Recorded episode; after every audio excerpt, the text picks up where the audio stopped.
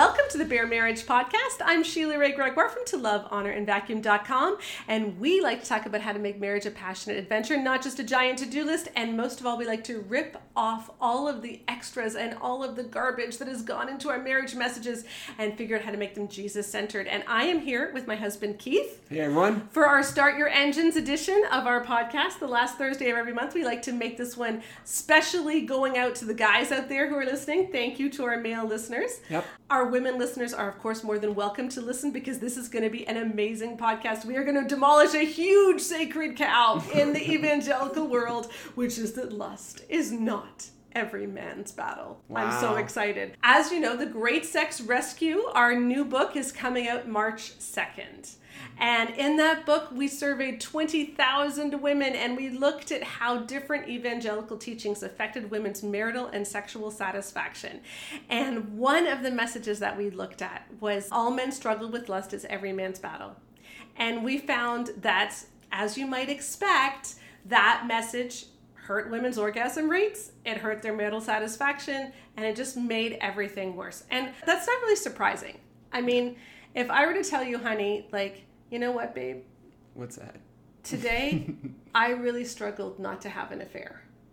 Yeah. I struggled, and it was really, really difficult. And I would like you to read a book called Every Lustful Woman's Struggle, which talks so that you can understand my struggle of how much, whenever I'm out, I'm thinking about that hot guy, Barry, and how I just want him. I just do. And I don't want to want him, but I just do. But then I come home and I realize, no, I'm going to honor you and I'm going to settle for you.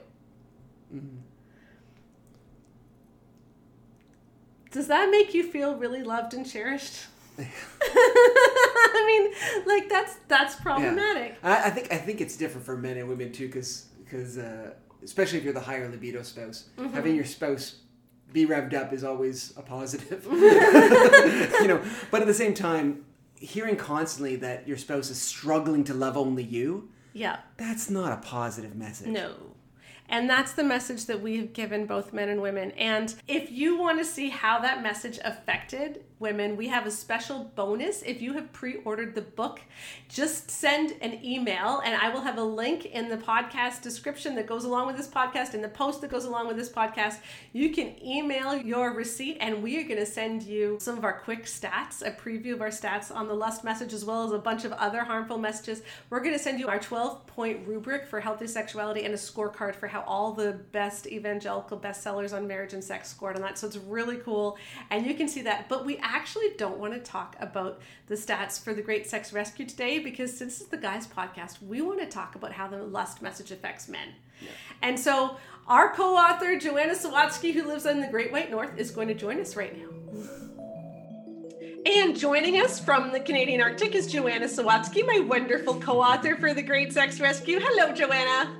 Hi there, Keith and Sheila. Good to see you. you too. Now, we have you on to share. Well, we'll be talking about the Great Sex Rescue stats in a minute, but what we really want to Mhm. share is some of our fun stats from our our recent guys survey of 3000 that we are doing for the Good Guys Guide to Great Sex, which Keith and I are writing right now. Yep. It's due March 1st.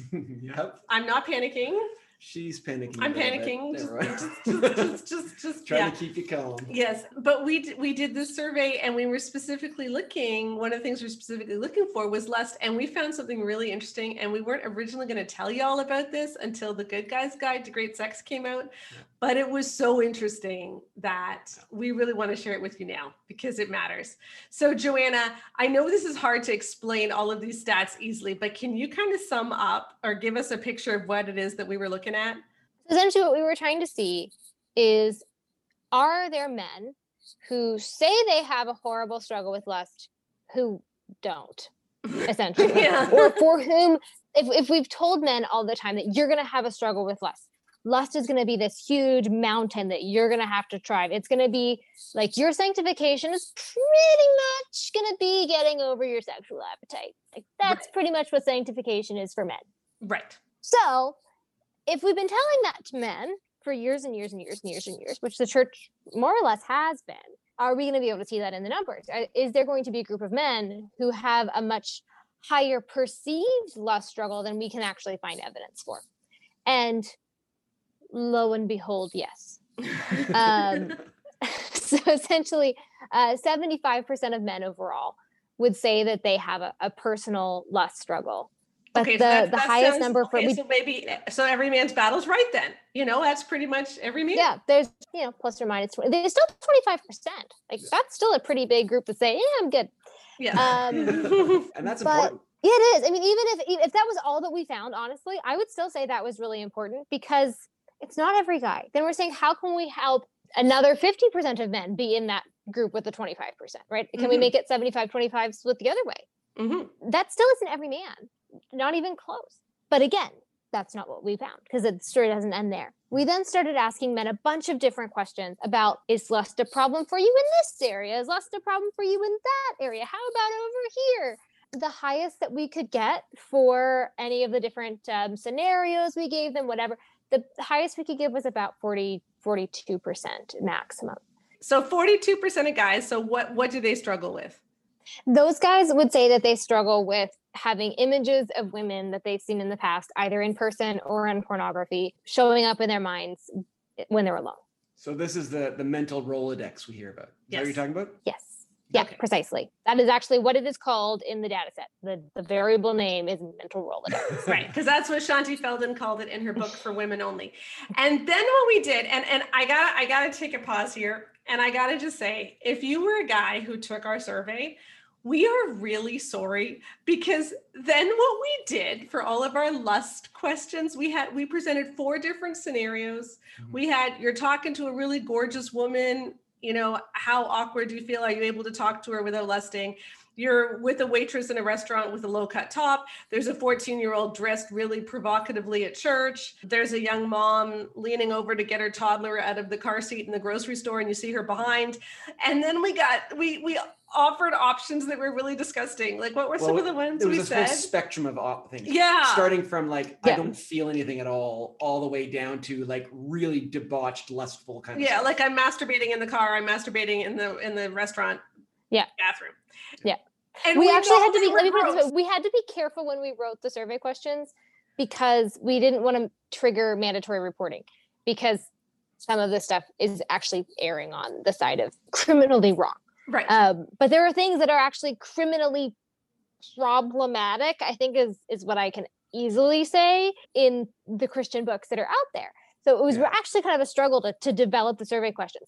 because what we tried to do was present scenarios that were actually in every man's battle that were presented as normal mm-hmm. like it was Yeah. presented Yep. like as normal that you're masturbating in a car and and like no that's not normal so we were trying to say okay is this actually normal and how many guys actually chose the masturbating thing Well, so first of all, guys, if you Um, did this stat, if you did this survey for us and you read that and you thought, what is wrong with people asking these questions? We didn't want to ask those questions either. no But the fact is that Mhm. Christian literature, like published Christian literature, is saying Mhm. that this is what every man's battle is. And so if we had to, if we were going to test, is this what men really struggle with? We need to ask men, do you struggle with this? Mhm. So yeah, so, th- so Mhm. Joanna, tell us, do men actually struggle with this? Well, I also want to say, like, this isn't, we didn't find like the fringe book that like you should have chucked from the 1940s in the church library. Like, we were taking the bestsellers, that, which is uh, remarkable. When we asked men, do you actually go masturbate in the bathroom when you see a really hot waitress?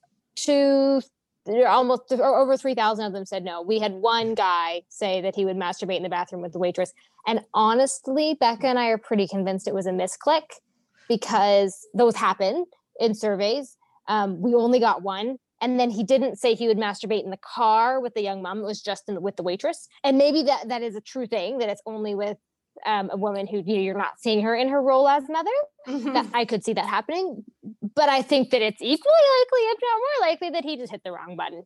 So essentially, we have very little or no ev- we certainly have no evidence that all men struggle with masturbating when they see pretty women. yeah masturbating in public is Um, and not a thing in general in the evangelical world no matter what Yeah. books like every man's battle says. So way to go evangelical world. Thank you for not masturbating in public that much. Okay so what, what were the rest what were the rest of the findings? Okay, so then if we look at men who have trouble conversing with a, a woman who's really attractive, about 15% of men say they would have trouble not just conversing with her, but conversing with her because they're worried about lusting after her. Mm-hmm. Um, 11% would actively do anything that we would say objectifying the waitress. Obviously, there, you know, N of one um, who said that he would masturbate, but there were other options in that uh, scenario that we would say, yeah, that's that's objectification, uh, Mhm. and that's only about 11%. Okay, so 75 Um, say they have a lust problem. Roughly 40 have a Mhm. mental Rolodex. Like 14 or something can't talk to the beautiful woman. Yeah. And 11 Objectify, objectify the waitress. So what's going on with that big 35% there? you know, and a lot there's a lot of overlap, right? Like obviously the people who have the mental Rolodex are more likely to do all those other things too. So there's a lot of guys in that group who don't say yes to any of the options. So we gave them a ton of chances to lust and they said no.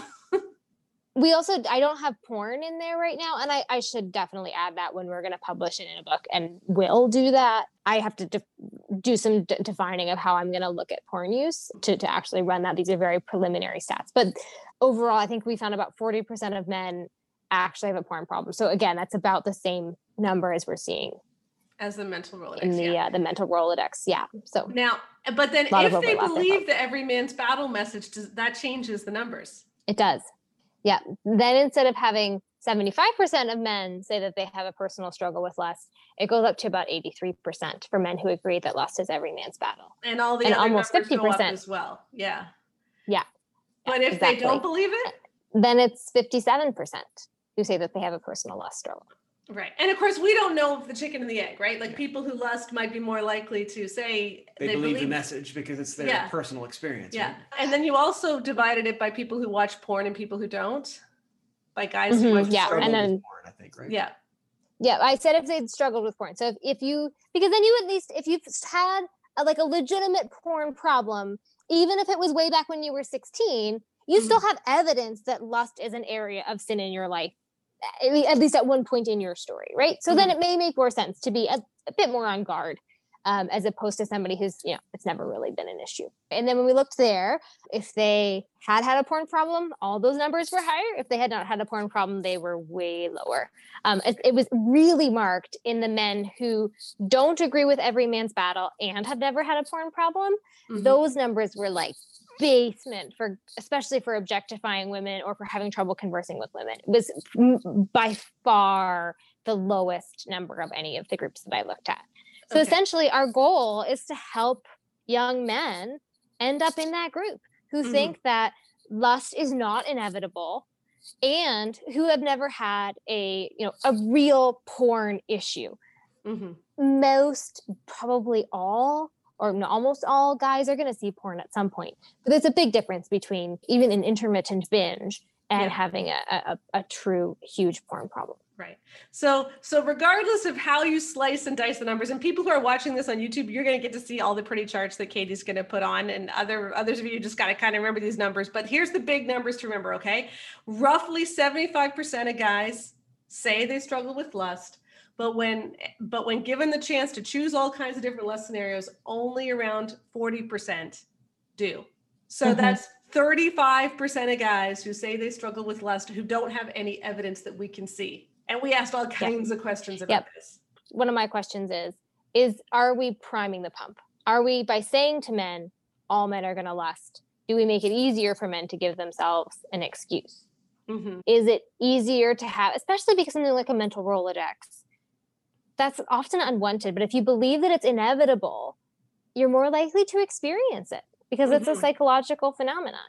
I think that that very well may be the case. And so if we're telling guys hey yeah, it's a lot of guys have this but lots don't. It doesn't have to be your story. And here's how here's how we can help you to avoid lust being a, a constant battle for you i think that we'd see better numbers across the Mhm. board And then also with that 35%, my question is what's really going on with them?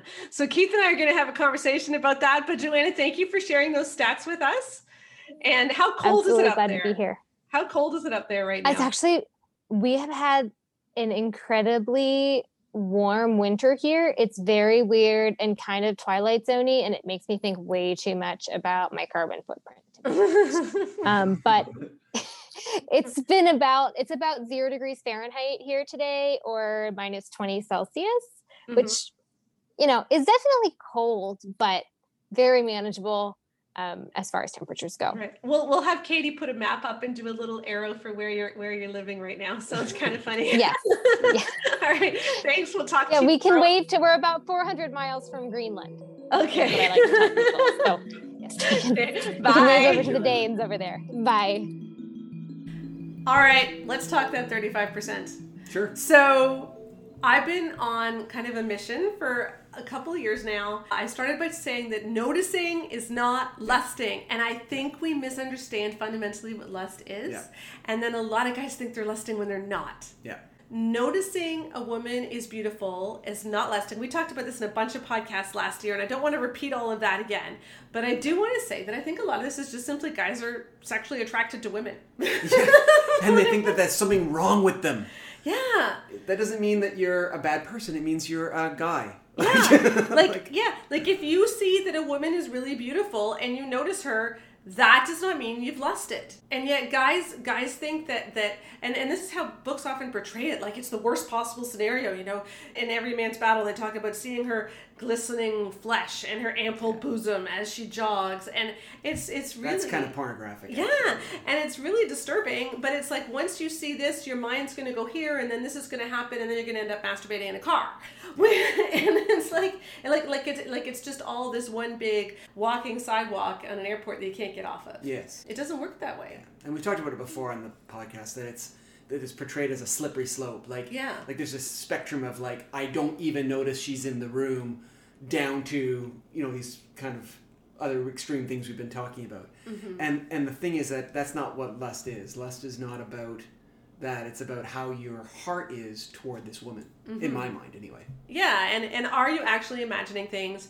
As soon as, as soon as your mind starts to go from she's pretty to I wonder if or I mm-hmm. wonder what. Like what does she look like like this? What would she do here? I wonder if then then you're getting into the realm of Yeah. something's wrong. But you know, if you're walking by and a really beautiful woman walks by and you go, "Oh wow." And you look at, and people are going to get mad at me for saying this, but you know, if you look for just a second because she's beautiful, like I look for just a second at beautiful women, you know, like we all respond to something beautiful. And if you look and then look back and go on with your day and never think twice about it, yeah like if it's just that you notice she's beautiful and then it, it just doesn't affect the rest of your day, that was not lust. I think guys really need to hear that. Yeah. And women need to hear that too, because I think women who read these books that hear that all men lust, it just makes us paranoid. Well, and I think the thing too is that if you tell guys you are going to lust, a guy who might not have done that in the first place, now you've primed him. Like Joanne was talking about priming the pump. Like Yeah. You've put in his head, hey, don't lust.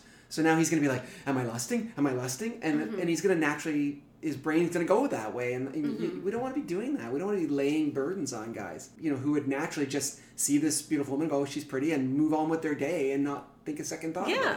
Like obviously, like if you stare at someone, that's wrong and super creepy and will Yeah. make women feel really uncomfortable. You know, you know, you don't want to do that, but if you just happen to notice she's beautiful, that's just not lusting. And I'm actually really glad we found this. I was really curious, and that's why in this survey we tried to give so many different scenarios where they could possibly lust and just say, okay, guys, you know, if they're not watching porn, if they don't have a mental Rolodex, if they don't lust after the waitress, if they don't lust after the mom in the car, if they can talk to beautiful women without it bothering them, like you don't have a lust problem. I think that's the important thing because I think most Christian guys are decent guys. Mm-hmm. And I think that the message out there is even the best Christian man is still a seething pot of lust deep down beneath it. And one little scratch off the surface is going to erupt in this great big, you know, that's what we sort of make it sound like. And, you know, women, like, you don't need to be terrified of all Christian men. Like, not all Christian men Yeah. are like that. Now, that's not to shame people who do struggle.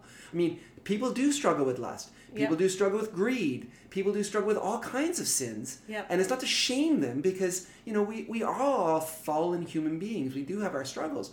And we want to come alongside those men and mm-hmm. help them and support them. Mm-hmm. But to make it sound like it's a universal problem that all men have, I think it makes the problem worse. Yeah, because if it's a universal problem that all men have, then you can't ever defeat it.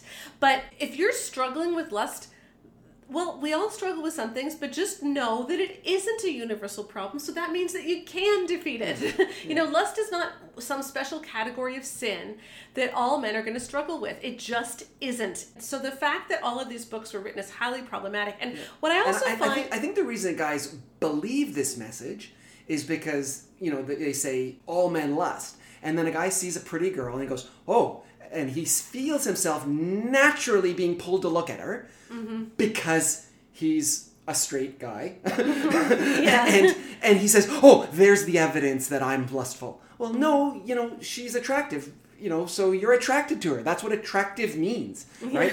so it doesn't mean you're lusting. If you then go, "Hey, I have the right to take her image, like to look at her and think of her and picture her how I want to picture her," that's lust. Mm-hmm. That to me is the difference. And women do this too. Like everyone says women aren't visual, but a, a, lot of women are visual. A mm-hmm. lot of women do struggle with lust. And again, it is a struggle that you can get over. And that's the message yeah. that we really want to hear. Yeah. You know, people think that I'm so against men and, and I get yelled at so much because I take on every man's battle. But I think this is a very pro male message because what I want to say to men is hey, most of you do not lust. You don't need to be burdened by this. You don't need to be so hard on yourselves. Mm-hmm. Like, honestly, our Christian men are really hard on themselves. If 75% of guys think they struggle with lust, when, you know, 35% of those guys don't actually have any measure of lusting at all, then that means that our guys' consciences are really super are working over on overdrive. Yeah, so because, we have, because we feel attracted to women. Right, but this means we have good guys who are honestly trying to win the fight, which is wonderful. But I just want you guys to know that that you don't need to be so burdened by this yeah. if if you're honestly not lusting. If you are lusting, then yes,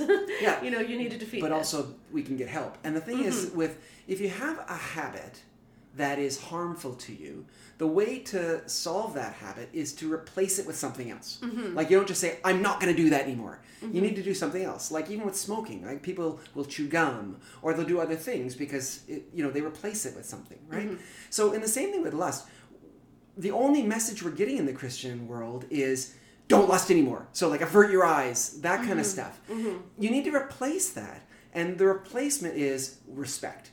It's it's not denying your eyes the chance to lock with a woman. Mm-hmm. It's saying, I'm going to train my brain to see that woman differently. I'm going to see her mm-hmm. in a way mm-hmm. that's respectful, mm-hmm. that recognizes that she is an image bearer of God, mm-hmm. and that I'm going to treat her that way. That's what we need to replace it with. Not the, I'm going to make sure I don't look at mm-hmm. her, because that's also objectifying. Yeah, um, and we're gonna we're gonna get to that. Oh, later, I'm sorry, so... I'm jumping ahead. yes, you are taking so... Becca's and my points. So okay, anyway, but the point I'm trying to say is, is that you got to replace it, and what you need to replace it with is respect and and love and care and being Christ-like. Mm-hmm. All right, so I have a story for you. I want to tell our listeners a story of something that happened to us a couple years ago. So I was given. okay, I wasn't prepared for this. Yeah, that's so. okay. It's fine. It, you look good. You look good in this story. Oh, good. Yeah, my favorite. so I was given a book a few years ago um, called Through a Man's Eyes, and I know that we've been we've been picking on Shaunti Feldhahn a lot in this podcast and this week when we looked at the survey question that she used in for young women only that that was highly problematic because it really implied that boys couldn't stop and would date rape. We're not going to be dealing with Shaunti Feldhahn's books the next few weeks, so I know it looks like we're picking on her, but it's just the first two big teachings that we're deconstructing in our Great Sex Rescue series happen to be the ones that she talked about the most. So the, the boys will push your sexual boundaries and the all men lust question of things that she dealt with. But she starts this this book and she co-wrote it with Craig Gross, who I believe is a former sex addict and a self-avowed one. And Every Man's Battle was also written by men who were former sex addicts. And I think that has probably colored a lot of our lust discussion in that the books that in the evangelical world that talk about lust were written by men who had sex addictions. Perhaps that wasn't the smartest thing to do to to have you know people who have done that talk, write books to every man.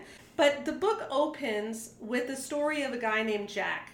And I read this chapter, and it's all about Jack's day and how all day he is bombarded by women and he has to fight so hard not to lust. So, for instance, as usual, in that nanosecond, he has two powerful forces wrestling within him. He feels a tightening in his gut and a temptation to consume that pleasurable image for as long as he can before his coworker Abby sees him. But he also wants to honor his wife and God in his thought life and to respect Abby as a person and colleague. Jack wrenches his head away. Knowing Abby is about to walk directly past his cubicle, he turns his chair so his back faces the door. So he's feeling all of these terrible things and he's turning his chair away so that he doesn't see Abby because she's so difficult. Now, the only problem is that he has to fight several attempts made by other images of Abby, other outfits, other glimpses to intrude the screen of his mind. Each time another unbidden image appears, he, he resolutely refocuses on the numbers that he's doing for work. And then it goes on and on about each billboard, the smoldering eyes of the 15 foot high seductive woman try to draw his gaze. When he goes into the hotel for a meeting, he says he feels that desire to look because he's he's behind the girls, he could look with impunity and feel the pleasure of consuming all those exhilarating images. At 11:15, it says that he breathes a sigh of relief when the, a woman's top isn't showing anything. Thank goodness, because he was worried about it, about her, the way she buttons her top. At one o'clock, back at the downtown office, the next few hours are tough and it just portrays this day as he is supremely stressed. Every single encounter he has throughout the day, he is thinking about it beforehand about whether or not an attractive woman is going to be there and how is he going to stop consuming these images of these attractive women. And then he gets home and he's just so relieved to see his wife so that now, you know, he won't be bitten by this, but then his wife blows him off or whatever. And this is terrible because she doesn't understand all the supreme stress he's been under all day. And I read this and I thought, is Keith really that stressed all day? So I asked you.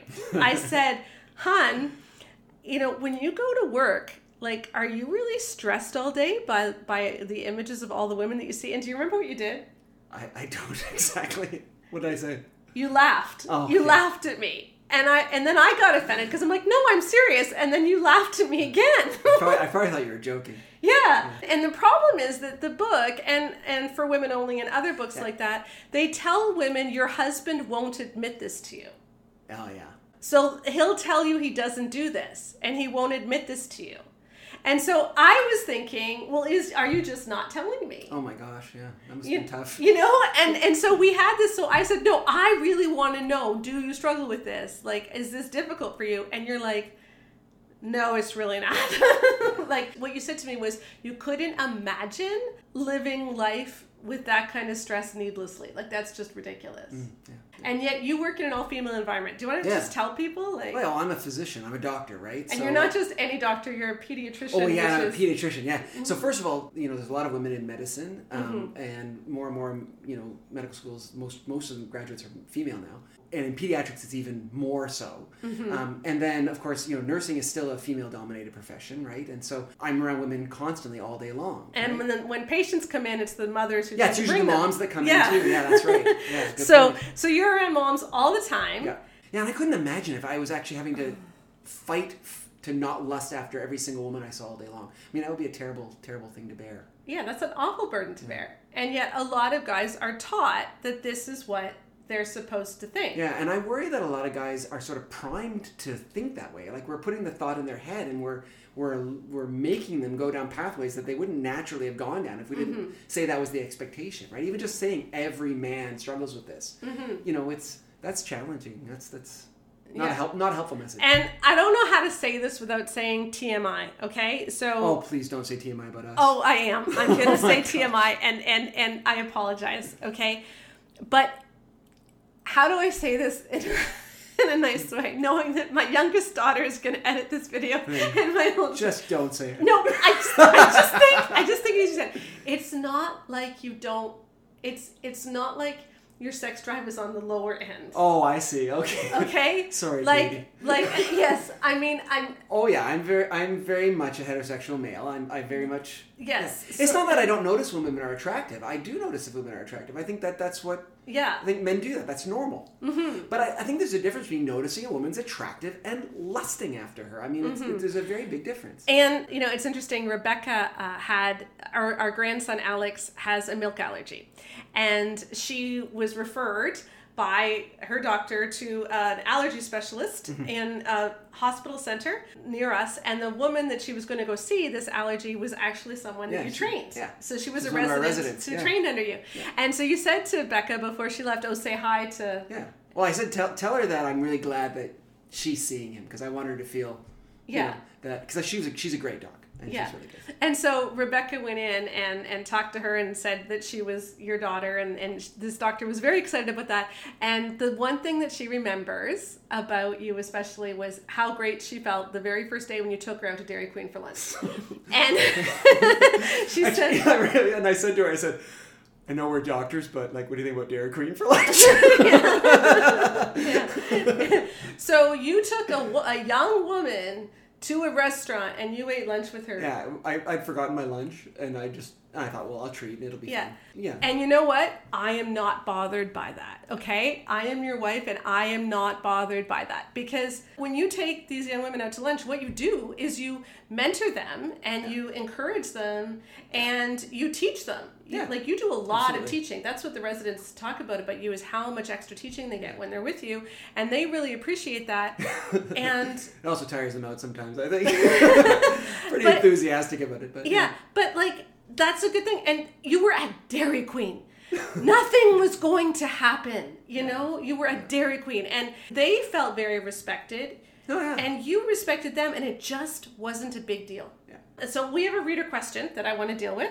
Okay. So is this about the never be alone with a woman kind of Yes. idea? Yeah, I figured it must be going that way given what you were just saying there. I wasn't Mm-hmm. sure where that was coming from. So It's actually not exactly a question. It's a comment that came in, but I thought it was a great one and I thought that we could Sure. expand on it. Okay, so a woman says, I dated a conservative Christian guy who got upset that I would go to our work happy hours and be the only woman, even though there was zero inappropriate things happening and I don't drink. He also believed I should never be alone with a male coworker, even though I co-taught one of our classes with an older male department chair. How are we supposed to work on curriculum if we could never be alone?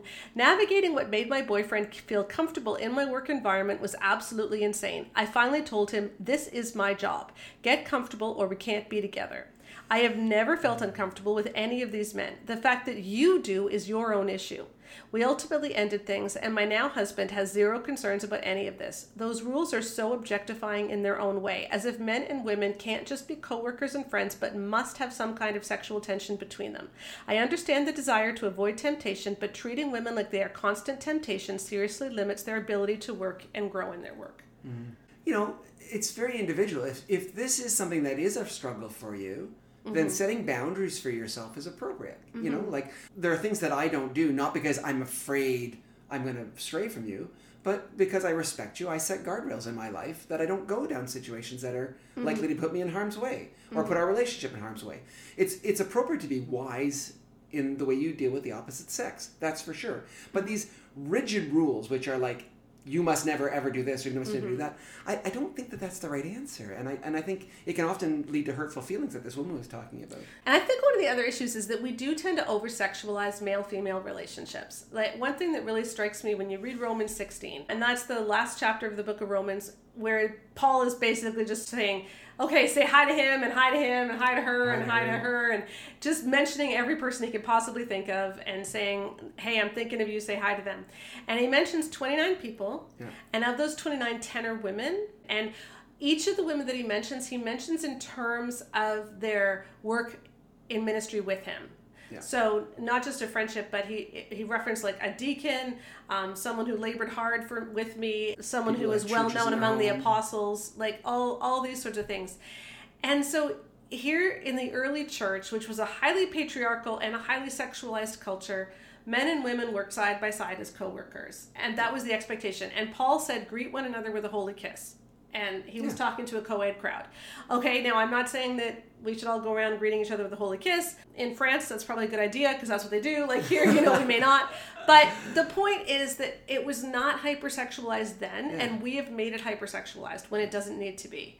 And I think we would get a lot further ahead if we could understand that men and women can be just friends and can be brothers and sisters in Christ Exactly.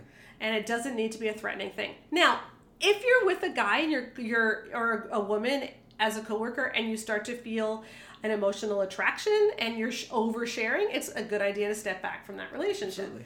But Guardrails, like we were talking guardrails. yeah. But honestly, it just doesn't usually happen. I've, I've worked in so many secular environments, and this is just the norm that you can converse with the opposite sex and treat them with respect, and it's not a big deal. I hope that we can we can get to that get point. again. past this, Mm-hmm. not think of the opposite sex purely in sexual terms. All right, I brought my daughter Rebecca on the podcast. Hello, Rebecca. Hello. So we have been looking at how the every man's battle message hurts guys. Mm-hmm. And how it's kind of needless and it over sexualizes relationships between men and women too. Yes. So now what I want to talk about is to help men understand how it feels when people take the every man's battle advice and do the whole bounce your eyes thing Yeah. needlessly. And here's the issue.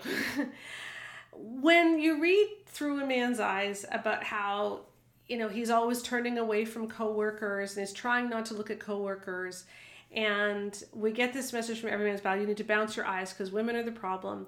What often ends up happening when guys internalize all these messages is that men then stop interacting with women Yeah. Or else, whenever they do, it's awkward and a very um, high intensity emotional kind of experience. And I gotta say, as a woman, if I was in an office and a man deliberately turned his chair away from me so that he didn't see me, Yeah. that would not feel honorable. No. And I think what's happening is that a lot of men are taking the advice from these books, thinking that by doing this, they are being honorable. Mm-hmm. And actually, the end result is that women are feeling very objectified and dehumanized Yes, I think so too. we want to read to you what one woman wrote in a Twitter thread last year. Mm-hmm.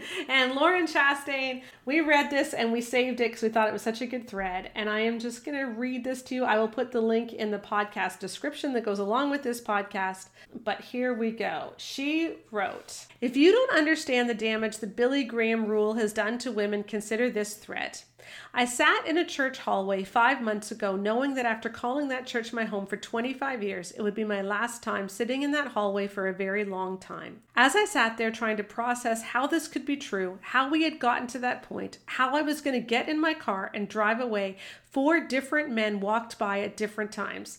They had volunteer badges. It was likely that at least one was an official greeter. The first man walked by, and even though, or maybe especially because, we were the only two people in the hallway, he made no eye contact with me. There's no way he didn't see me. I was shocked, but not really. I rolled my eyes and thought, of course, he's fleeing temptation. I'm temptation. I wanted to tell this man 20 years my senior, as if, buddy. the next man walked by, and I sat there wondering if he would do the same thing. He did. I laughed. This is an actual joke. Now I was officially conducting a science experiment, and I waited for my next subject. Man number three. I think this man actually tilted his head the other direction. Now I wasn't laughing. I was pissed. I am created in the image of God, the imago Dei. I am not temptation. These men have been taught to view me as dangerous, the enemy, a potential mistake. Fourth man walks by, also 30 years my senior. He stopped, talked to me, and gave me his phone number because he knew of our painful departure. He gave me back my humanity. He treated me like a sister in Christ, an actual command in the Bible, not like a harlot. Plot twist we didn't have sex. you know I, I i did a poll on twitter this this uh this weekend and i asked how many women if you ever been in a church situation where men have refused to look at you have turned away from you you've been standing with your husband and they talk to your husband but won't look at you and won't talk to you you know how often does this happen and about 70% of women say that that's happened to them Yeah. in a church situation. And I had a, a lot of posts on this on Facebook over the weekend because I was exploring it, getting ready for this podcast about how men often handle lust. And I had story after story by women saying, I would stand there beside my husband, and the worship director would come up who needed to talk to me about the final song in next week's worship set, and he would direct his conversation to my husband. He would say, Can you ask Kate what she wants to play? And I'm like, I'm standing right here. Yeah. But he can't talk to Kate because Kate is a woman. Yeah. This is not honoring women. It's really not. The problem with lust is that you're using someone as an object for your own pleasure. You're viewing someone as an object, you're objectifying them, right? Mm-hmm. You're objectifying them and using them for your own sexual pleasure. Right. But when we tell men to do this bouncing your eyes, Billy Graham rule, those kinds of things where you're not allowed to interact or look at women in case you lust after them, you're still objectifying them. You're not just not enjoying it anymore. Yeah. so, So, there's still something bad happening. It's just that you feel like you're more holy because you haven't engaged with it. You're still doing it. You're just not engaging with it. Mm-hmm. Because lust, you're engaging with your objectification. By mm-hmm. the whole bouncing your eyes, turning the chair away, not being able to talk to women, not being able to be alone with women because you see them all as potential threats or potential objects of lust, potential objects of sexual temptation mm-hmm. you're objectifying them, but you're not personally participating in your own objectification. Mm-hmm. And so they're still objectified. The only difference is your experience of the objectification.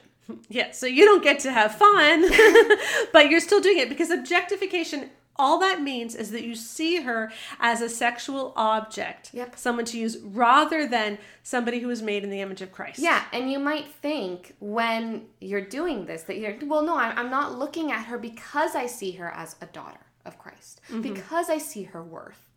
Well, you might think about her worth, but you're treating her like she has none.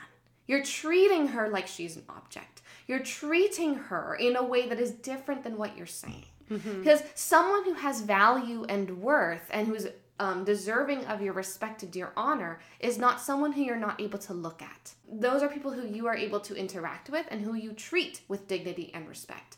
You are not treating someone mm-hmm. with dignity or respect if you ignore them. Imagine if you were in a workplace situation and your boss never talked to you, never emailed you one on one, always made sure to have someone else in the room with you, and anytime that you came into a room became physically uncomfortable and turned their head away from you. Would you feel safe around that boss? Would you feel respected? Would you feel like, yeah, I might get a mm-hmm. promotion? Or are you thinking, well, they're probably going to get that promotion to my coworker who they're able to be alone in a room with, Yeah. who they're able to talk to without getting flustered? We had one comment from a woman who said that she was working at a construction company and the boss actually had a bunch of workers erect a wall between his desk and hers so that she would not be a stumbling block for him. Yeah. And it was just, it was really creepy because he was 40 years older than her and he eventually dismissed her because she was just too much of a stumbling block. And it's like, buddy, like, I'm not interested. Yeah, know? exactly. And that's You know? that's exactly the problem is that we tend to see men's response to lust as one of two things. If you're turned on by a woman, if you find her attractive, Mm-hmm. right? Like maybe turned on is too strong of a word because usually people aren't really. They're just like, "Oh, she's hot. I might become you know, Yes. sexually attracted or whatever." If you are attracted to a woman, the option isn't to either be staring at her breasts or not looking at her. Mm-hmm. There is another option. Mm-hmm. It's called talking to her and not looking at her boobs. Yeah. Um, and you know, it's very possible. You know mm-hmm. how we know that? A lot of people go on dates and have conversations.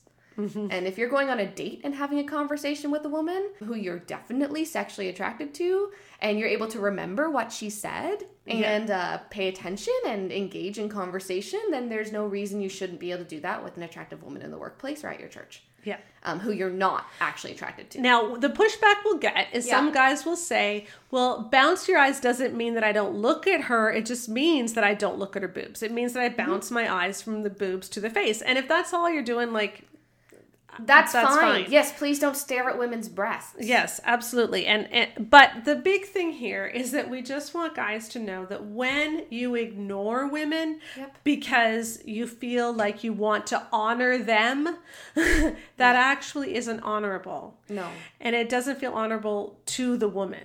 No. she's going to feel very dismissed and it's really awkward like i've been in these situations where yeah men just won't look at me or turn away from me or if we happen to be alone in a church and this has happened a lot you know setting up for praise team practice or whatever and they feel like oh now i'm in trouble you know because we might get caught like we're not going to get caught buddy i'm not doing anything with you Nothing's gonna happen. And that's that's it, is when we when we talk about these issues like lust and sex from an every man's battle perspective, when every woman is a area that's potential temptation, that's because you're seeing every woman as for you. Mm-hmm. Right? Like, I might lust after her. What if someone thinks that we had sex? You mm-hmm. know what, buddy?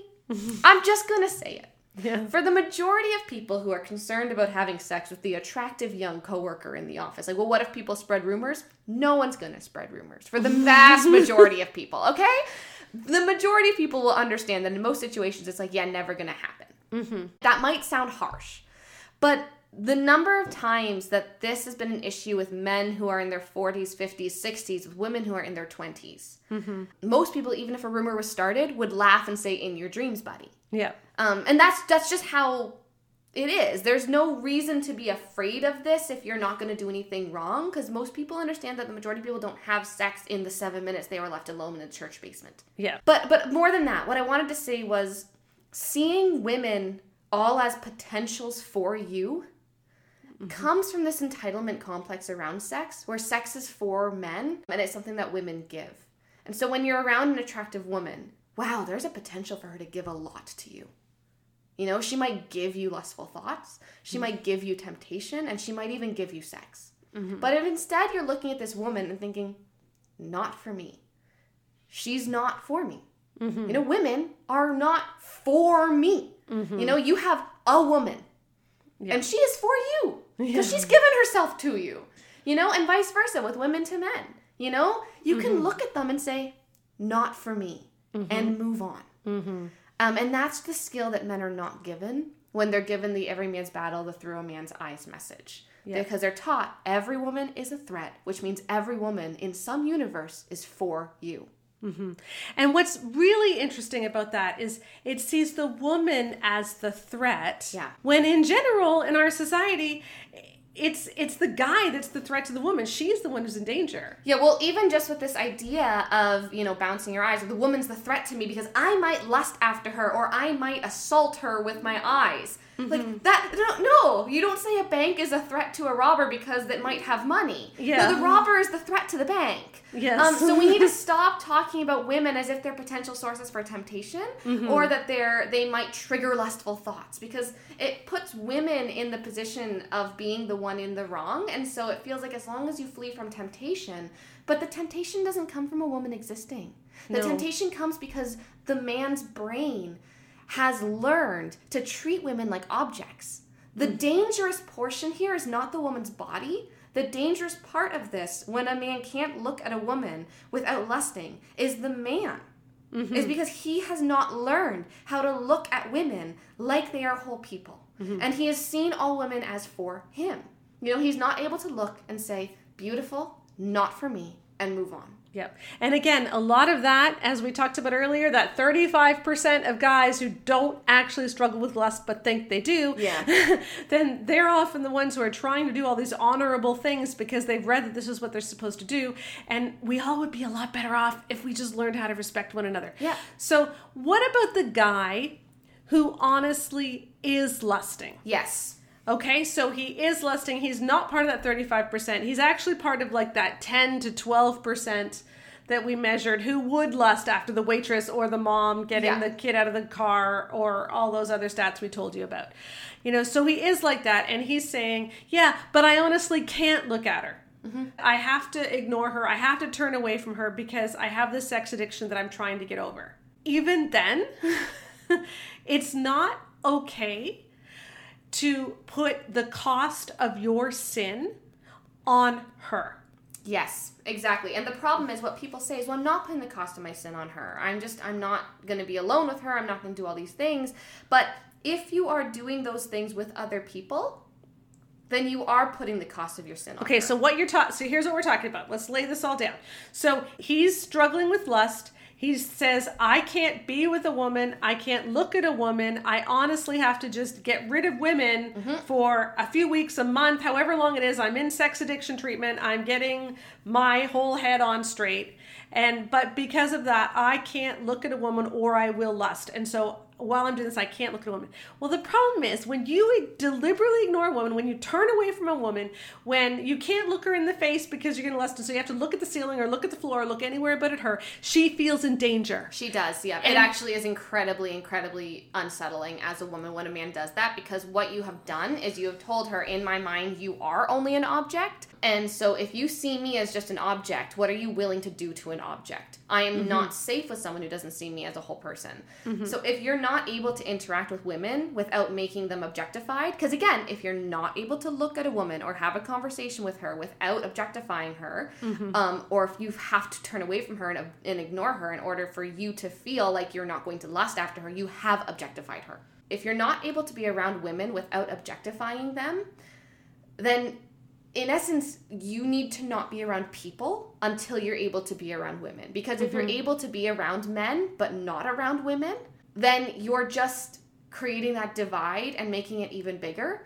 Mm-hmm. And you're telling all women, you are inferior in some way to all of these men around me. I'm gonna have a work meeting with the male head of this company, or I'm gonna have a work meeting or a work call with my male coworker, but I'm not going to interact with you. I'm not going to be able to have a meeting with you. Or in church, I'm going to talk to your husband. I'm going to talk to the male pastor. I'm going to talk to my guy friends in church. But anytime you come near me, my sister in Christ, my person I'm supposed to be in community and fellowship with, I'm going to completely ignore you and I'm going to brush you off.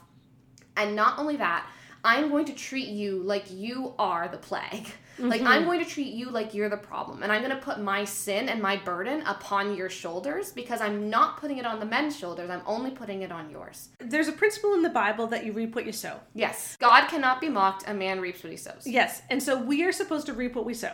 Yeah. Thankfully, Jesus reaped the price for our sin, and that's wonderful. And that's part of our story as Christians. But in general, we reap what we sow.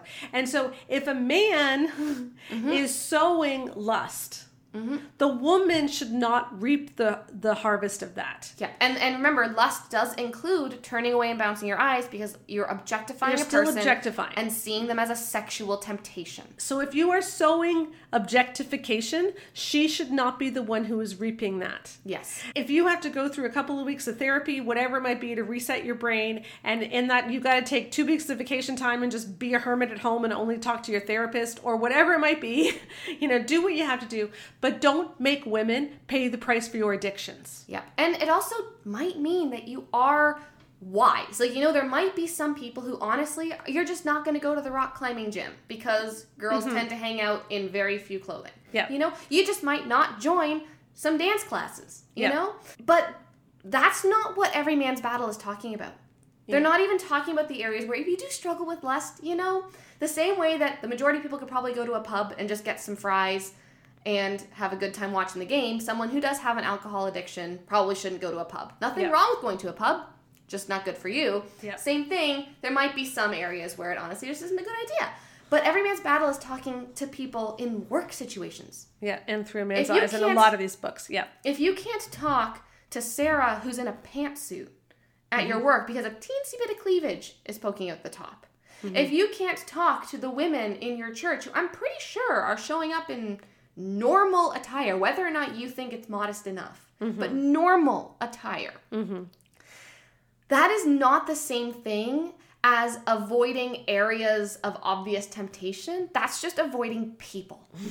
and that's not healthy because that's t- treating normal people like they're the problem for your lust and it's putting the burden of your lust onto others. And that's what we shouldn't do. Again, we really think that most of this problem could be solved if we taught boys from the very beginning that not all men lust, that Yeah. sexual attraction is not the same Exactly. as lust, that it is okay to notice that a woman is beautiful. That's Mm-hmm. just normal. You just simply remember, not for me. And move on. And move on. And that's what most guys do. And they have wonderful relationships, brothers and sisters in Christ. We are fellow co workers Mm-hmm. in Christ. And believe me, if I knew you on a personal basis, all you guys who are listening, I would love to sit down and have a conversation with you. But I would not be thinking of having sex with you because No. I have a very happy marriage. And, and that's what most women are doing, you know? Like it's not sexual. We just are talking. And it doesn't need to be more than that. And if the early church can do it, I need to believe that we can do it too. And the way we get to that is by stop over sexualizing, stop objectifying each other, stop seeing women, we need to stop seeing other women as just waiting to steal our husbands and Yeah. as threat to our husband's purity. And men, we need to stop thinking that women are threats to our purity and realize that it's all in our hearts.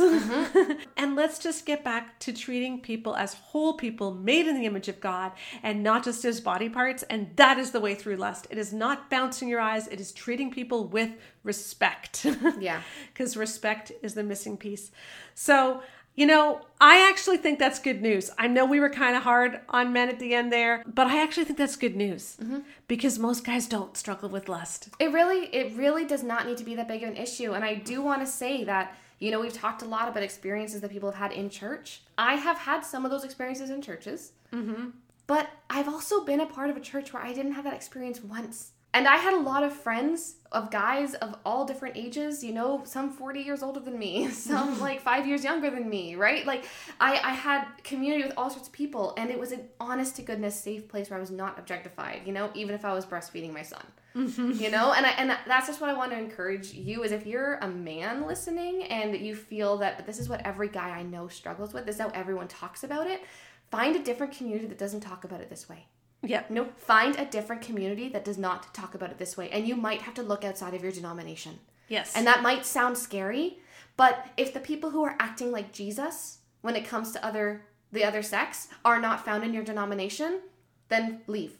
Yeah. And to the women, if you're in an area where your boys and your husbands and your guy friends and the, the men are being told they will all do this and they're praised for treating you like a lesser citizen because you're seen as a potential source of sexual objectification and temptation leave Yeah. find a better place that honors you and honors your place as a daughter of christ Find a community that is based in honor, respect, and dignity because it is, it is not honoring, it is not respectful, and it is not dignifying to be treated like a potential source of temptation mm-hmm. or just, you know, some piece of meat who's just trying to get some man's attention, especially when your only crime was simply being a woman. Lust is not every man's battle. Nope. All men do not struggle with lust. Nope. Some women do struggle with lust. Yep. And some men do struggle with lust. Yep. But it is a battle that we can win because God is greater. And greater is he who is in us than he who is in the world. I think this is good news. There is so much good news in the Great Sex Rescue. A lot of it is like, oh man, it's depressing because when you see how much this has affected women's sex lives and how much the lust message has hurt our orgasm rate. Seriously, if you've never orgasmed and you're trying to figure out why, you need to buy the Great Sex Rescue because Yeah. it will probably tell you why, how these books all messed you up. But the good news is we can get beyond this. Yes. We are having these conversations, and that means that the next generation is not going to struggle like this, and we are going to get over this together. And so I encourage you pick up the Great Sex Rescue. You can pre-order it now. Send in your email with that receipt, and we will get you your amazing pre-order bonuses, including our rubric and our scorecard, which are really fun.